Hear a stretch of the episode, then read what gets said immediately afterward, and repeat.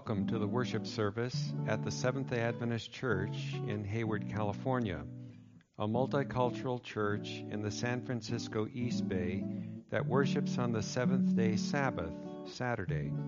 The ministry of the Word by Pastor Paul Penno is the good news of the gospel of Jesus Christ to forgive sin and save from sin by his cross and ministry as priest in the heavenly sanctuary the third angel's message in verity. Join us now as the service is in progress.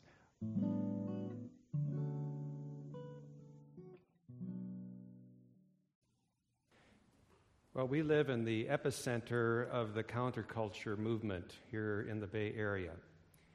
And if I ever questioned or doubted that, I was reminded of it again this morning as I was driving to church down a six lane wide interstate highway. There in front of me was the most popular color of car that people drive, a white vehicle which had a bumper sticker on the back of it, which proudly proclaimed, morally flexible. I am so thankful that God is not morally flexible. I am so thankful that we have a Heavenly Father who cares enough about us as his children on this earth that he has set the boundaries so that we have a sense of security and justice with him. I am so thankful that we have a God not only of love, but of justice and judgment. Aren't you? That he holds us accountable to his wonderful moral principles. October 22, 1844 is a date that was fixed by Jesus himself, the wonderful numberer. This past Wednesday was October, pardon me, this past Thursday, I believe, was October 22, wasn't it? 2009. I do not believe that any Seventh day Adventist should let the date of October 22 pass without thinking of the wonderful truth that God has revealed to us as Seventh day Adventists of the cleansing of His sanctuary, beginning with our alienated hearts and removing our enmity of sin and replacing it with His divine love. We must never forget this wonderful truth. It has made us what we are as a people. It is the third angel's message in verity. To surrender that means that we surrender that which is unique to us. Jesus' way of preparing us for translation at the second coming. And we might as well become Seventh day Baptists than if we surrender that, because there's nothing more unique about us as Seventh day Adventists. But Jesus has fixed that date, the wonderful numberer, October 22. 1844. Yes, Jesus, the prophet, revealed to Daniel when he would commence the final process of finishing the mystery of God. The mystery of God, that God de- desires to dwell with us by his Holy Spirit and to remove the enmity of our sin and to restore us to fellowship with him. That is a mystery that pagans deny that the gods would ever dwell with men. But we have an Emmanuel, a God who dwells with us. As our great high priest, he entered the final phase of the work of atonement in applying his blood to the hearts of sinners who would be responsible to his love as revealed in his cross for them personally. This is the meaning of the cleansing of the sanctuary of Daniel chapter 8 and verse 14. 1844 was our great disappointment in our Adventist heritage. The hope was that Jesus would make his return visit in, in glory to this earth to purify it from sin and to take his own with him. Now, that seems like ancient history, doesn't it? 1844, 165 years ago. Was Jesus' prophecy untrue? No. No, it wasn't. Is his blood incapable of cleansing a people properly so that they can appear with him at his second coming? Is Jesus' blood incapable of doing that? No. It is capable of cleansing us from our sin. You know, for some, the answer to that question is let's just forget about October 22, 1844, in the story of salvation history. Let's acknowledge it as simple human error. However, to deny a date that has been fixed by Jesus himself is to take our eyes off of the only remedy to the sin problem. He is the heavenly psychiatrist who has the solution to our heart alienation with God. And by faith, he invites us to follow him into the most holy place. I invite you to open your Bibles to Hebrews chapter 9 and verse 11. Hebrews chapter 9 and verse 11, we read these words But Christ, being come and high priest of good things to come, by a greater and more perfect tabernacle, not made with hands. And then, verse 14, how much more shall the blood of Christ, who through the eternal Spirit offered himself without spot, purge your conscience from dead works to serve the living God? Amen. You know, we are redeemed not with corruptible things like silver, gold, and wood, and hay, and stubble. We are redeemed by the incorruptible blood of Jesus Christ. Do you think that Jesus' blood dried up at the foot of the cross 2,000 years ago? Nix. Nada. It doesn't dry up because it's incorruptible. And he continues to minister to it to those who follow him into the most holy place to this day. And that blood appeals to you by this way that it makes the cross ever present to you now so that as you see something, as you appreciate what it costs the Son of God to literally go to hell for you and pay your wages of sin, which is eternal death, that blood, seen and perceived, is genuine faith. And it reconciles the alienated heart and it restores fellowship with Him. That's why that blood cleanses the conscience. Now, there is a sanctuary in heaven. It is just as real as there was a sanctuary in antiquity on earth amidst ancient Israel. God's temple is composed of Himself, we are told in Revelation chapter 21 and chapter 22. Yes, God's temple is composed of Himself and, his, and the Lamb and all of the living beings who abide with him and live by the impulse of the Creator. And Jesus has promised you and me in that message to Philadelphia as the true witness that those who overcome, he will make them to be a pillar in the temple of his God. Talk about being a pillar of the church. Now, this doesn't mean you're going to be some kind of upright column supporting the roof and so forth. This means that you will be a living component of the heavenly sanctuary temple. In fact, He's fitting you to be that right now, that you may move at His impulse and His desire. He's given you a body so that you can perform His will. It's a glorious prospect that we are being prepared now by Jesus to take our place in His living temple above.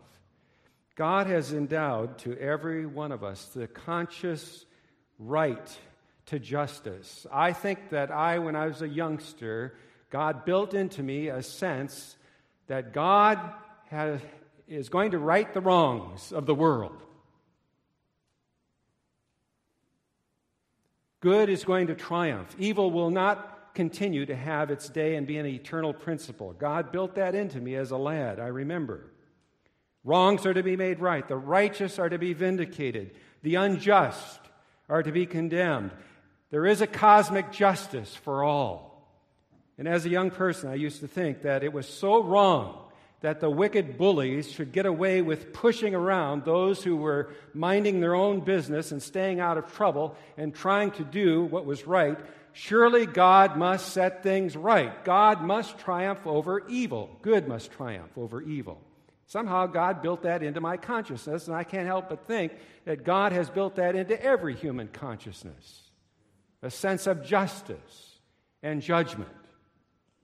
In fact, Scripture affirms this in 2 Corinthians chapter 5 and verse 10. It says, We must all appear before the judgment seat of Christ, that everyone may receive the things done in his body according to that he hath done, whether it be good or bad.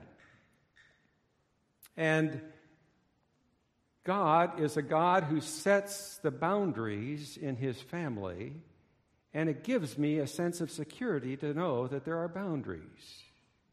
Doesn't it you? If God never set any boundaries, you would think he didn't care. And that you could just go on and do whatever you wish. And how would that make you feel? Totally insecure in a cosmic chaos. But I'm so thankful as a child on this earth that I'm not here alone and that God cares about me so much to make me secure to know that there are boundaries with Him. I'm thankful to be able to walk on this platform and not go flying off and spinning off into space, aren't you? That's because there's some laws that govern that, which God has put into place.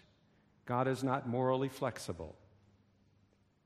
God is a God of morality.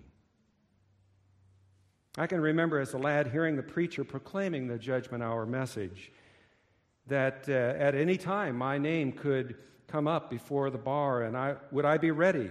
What answer would I give for my life? And I heard many say that they hoped that their good deeds would outweigh their bad deeds and the conventional wisdom was that if you were a good person and helped the poor and the elderly and didn't curse and have bad thoughts, then you were in.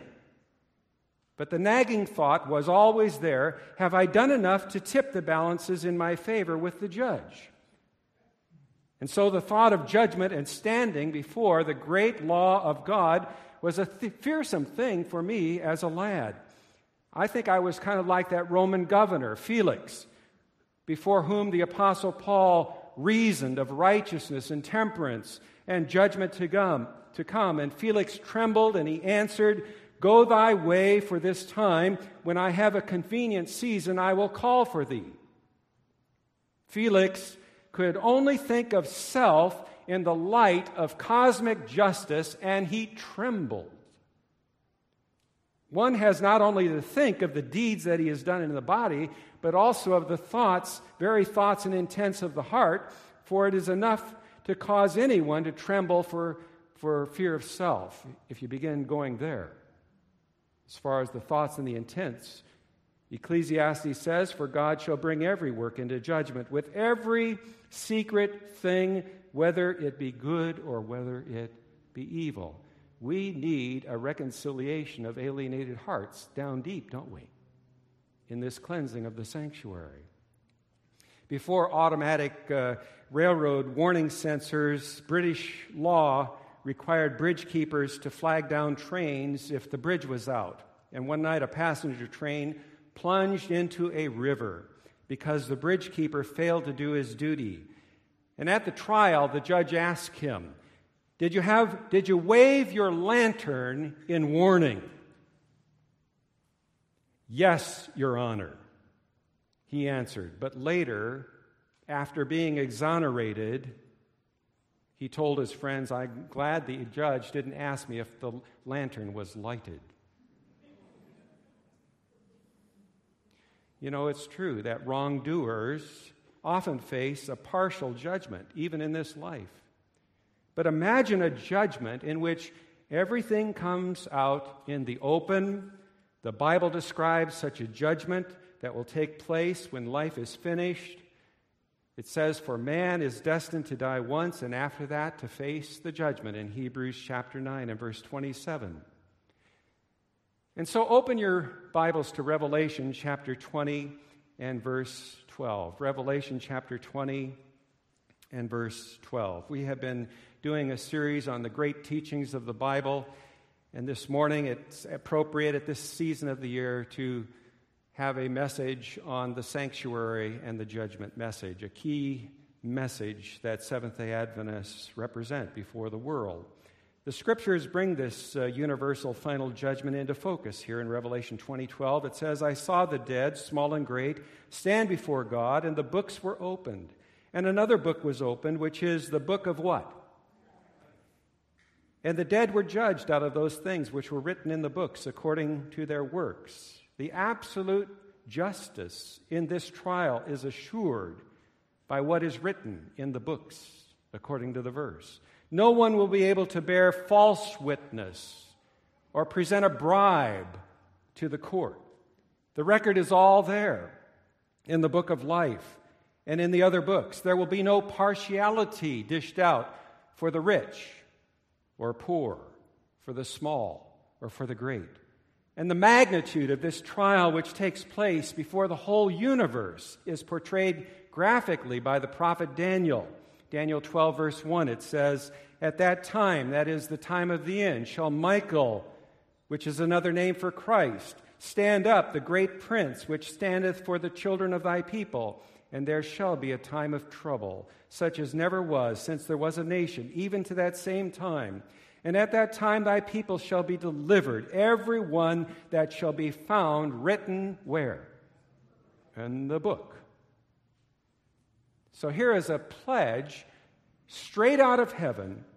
Even though a time of trouble, such as never was, engulfs the world, that God's people will have nothing to fear for they shall be delivered. Because they are found written where? In the book. Now, clearly, in this time of judgment, then this book is of supreme importance. Is your name written there? This book is of supreme importance because being written in it means eternal life. To be blotted from it means eternal death. Or as the record states it in Revelation 20:15, whosoever was not found written in the book of life was cast into the lake of fire. Now this book of life was in existence long before Gutenberg changed history as he began printing books and reason proclaims that the heavenly court doesn't need computers to log the records of the human race, God has been printing books long before Gutenberg. He has a book of life. The Bible's clear. Revelation 17 18, that there was a book of life from the foundation of the world. God has been printing books since the foundation of the world.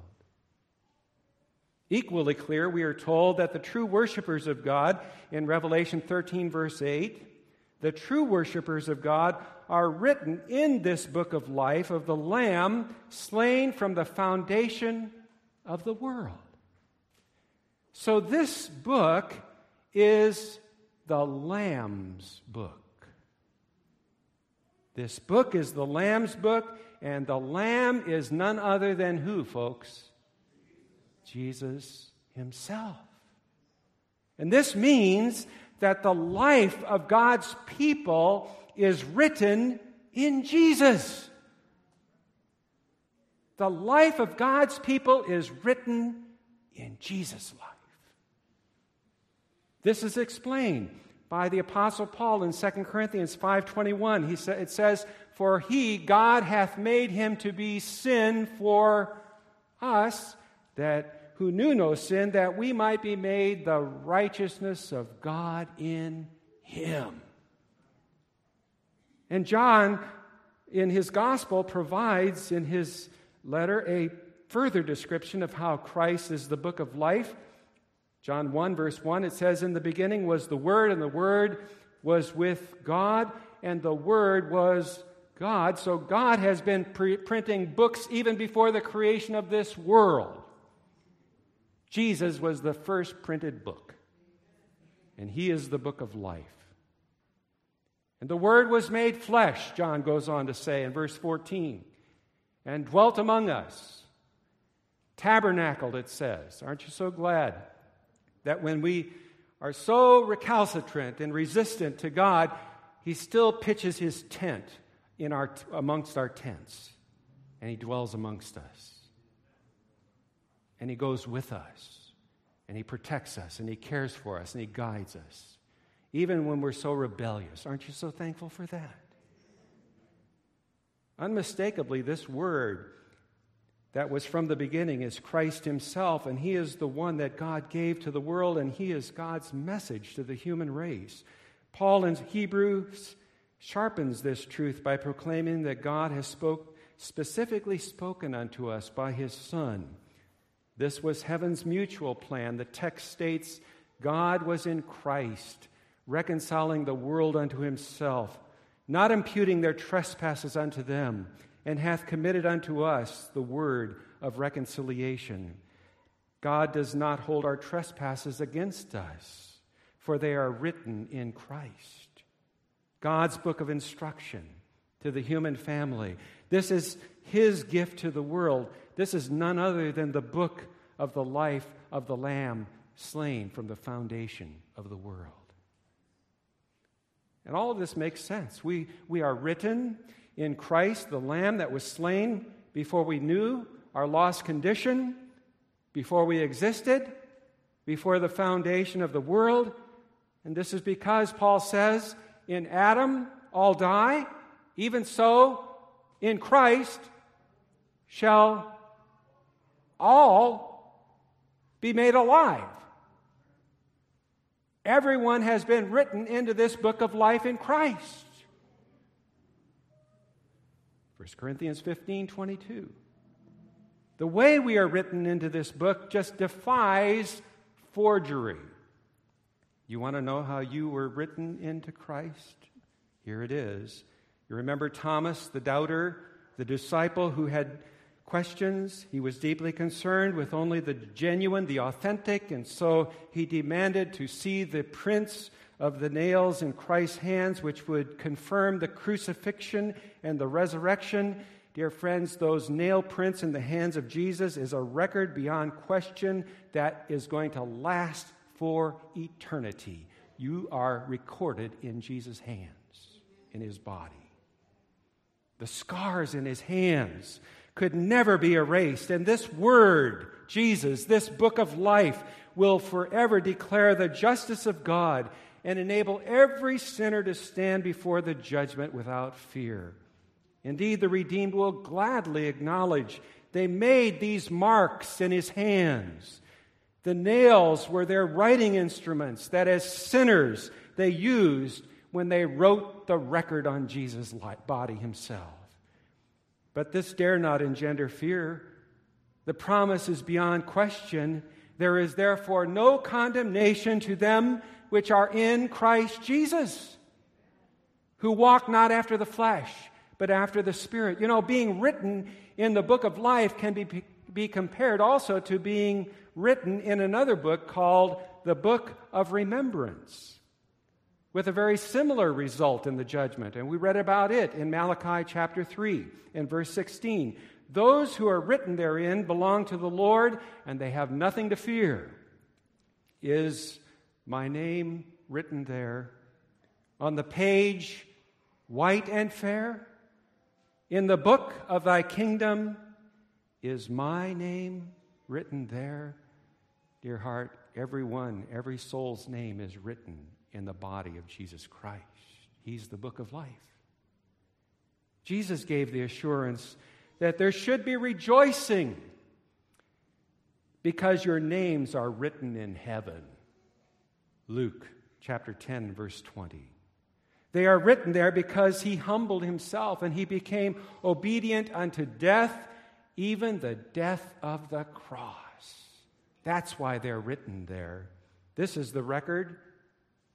Yes. Hear it clearly.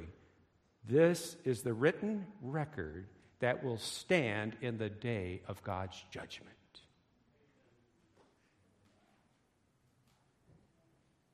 We had planned a very pleasant overnight holiday up to Lake Tahoe, and we had booked a room online.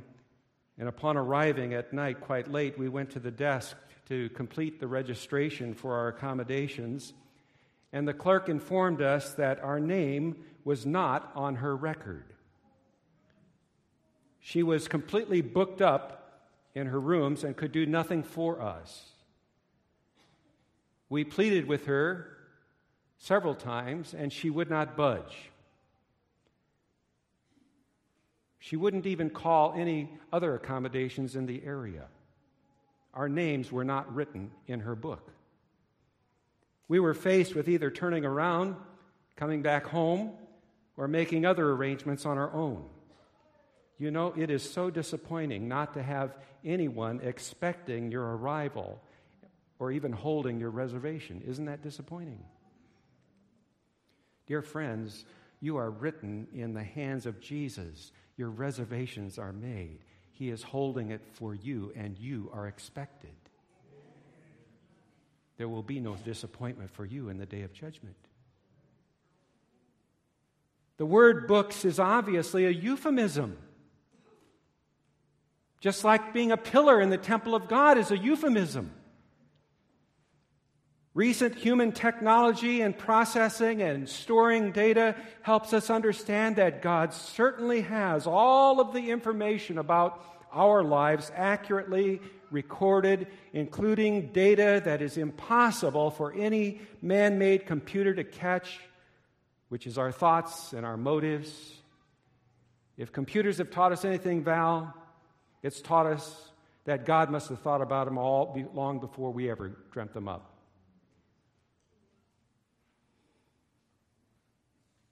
The difference between God's computer and my computer is mine got scrubbed two weeks ago and it just dawned on me last night. And so I'm kind of in the pits right now. Because all the stuff that was on there, I've gone all over the North American continent, and now it's just gone. I'm going to have to restore it some way. But God's computer never gets scrubbed, it's a perfect record. His book of life. His law describes what he is like, and he's the principle on which his universe is founded. Any act or motive that conflicts with this law puts us at odds with God. It becomes a part of our life record, the books by which John says we will be judged. Revelation 20:12 makes clear that there are books and that there are another book which is the book of life. The contrast is clear. We have seen that this book of life is none other than Christ himself, that we are written in this book, written by the nail prints in his hands. But what about those other books that are opened and the dead were judged out of those things which were written in the books according to their works? I'm sorry to go a little long, but the time munchers had a good time today, okay? Nothing wrong with that. Because I'm a time muncher too. but I want to finish this today.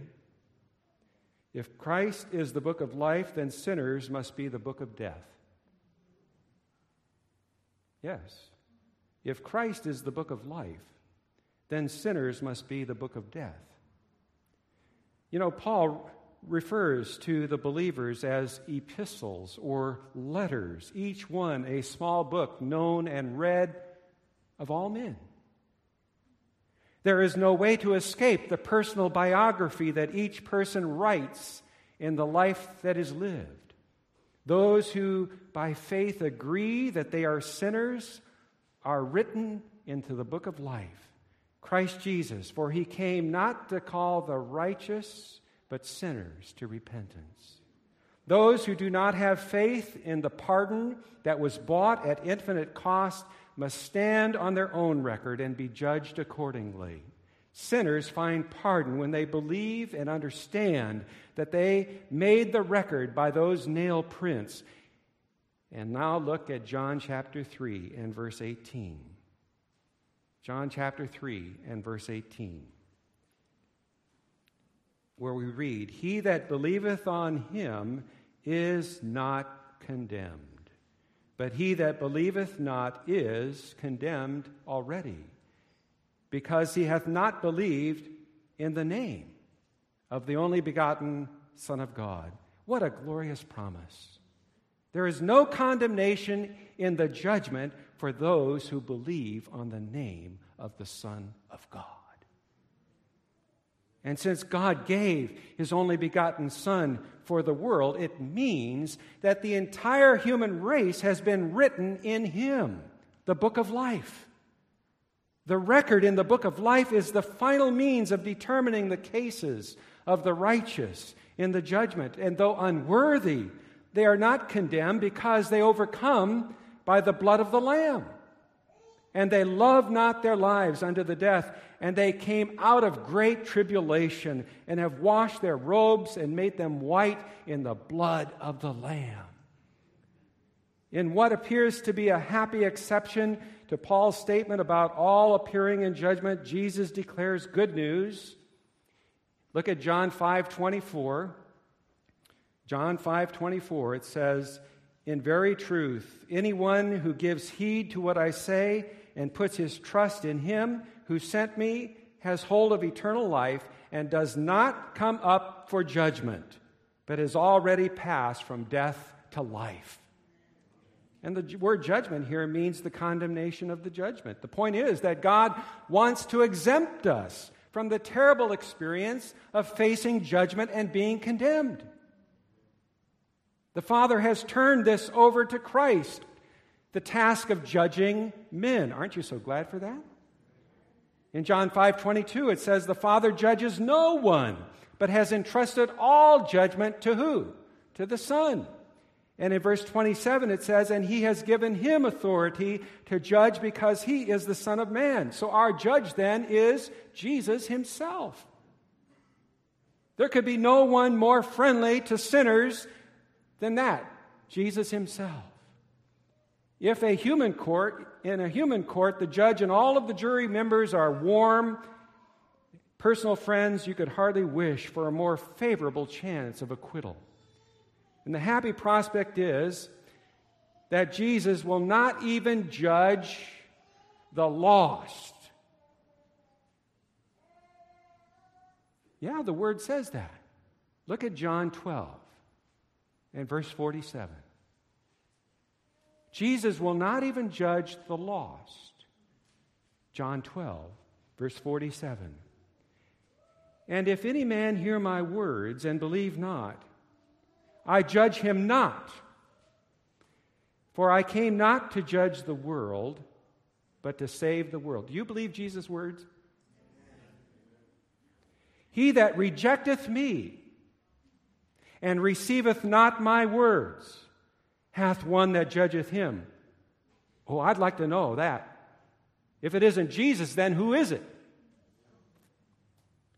The word that I have spoken, the same shall judge him in the last day.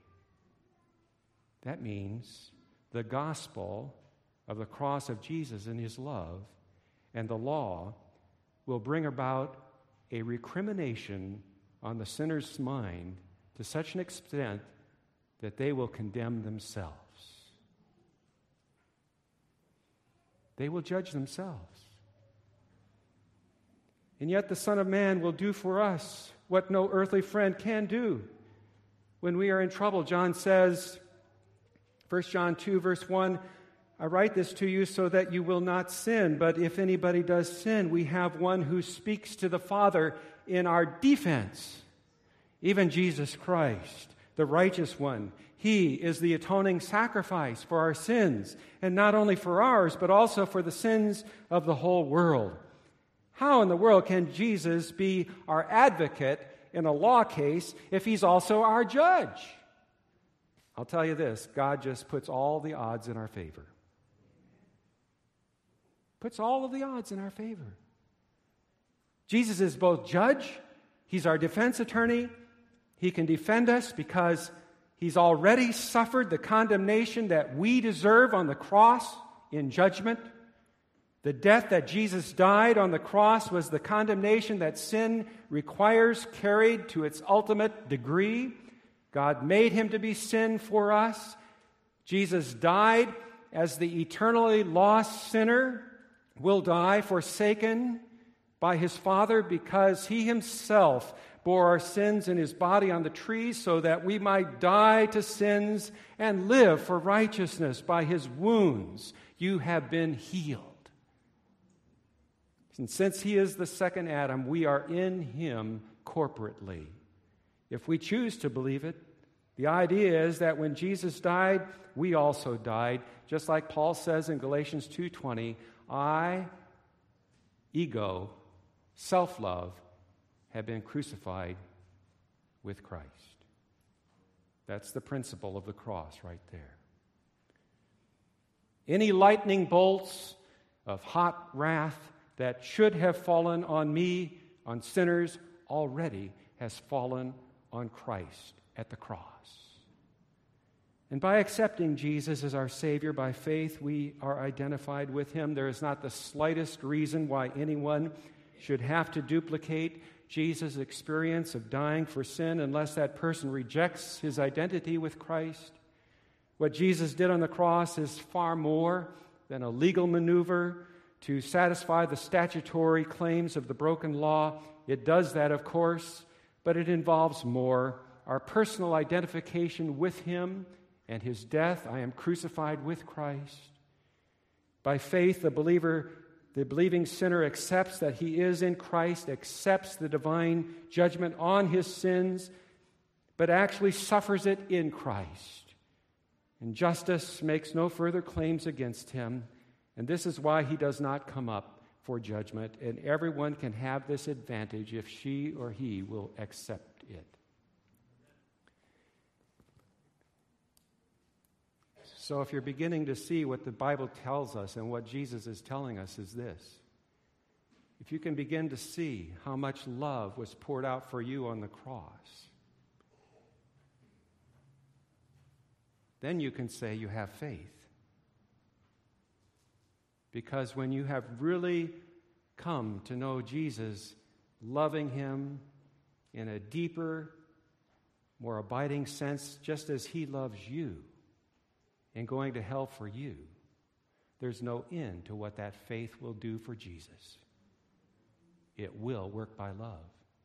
It will manifest itself in obedience to all of God's commandments, including the fourth commandment. It will reconcile the alienated heart to Him. Justification by faith is the reconciliation of the alienated heart to God. And sanctification is ongoing justification. It is not some kind of second blessing. It is the same faith that justifies as that sanctifies. Let's not divide up what God has married together. Amen. You can face the judgment in confidence in Christ. He is your book of life. Open the door of your heart. Be crucified with Him every day. And as my friend Doug says, not just every day, but moment by moment. Is my name written there? Let's sing it, shall we?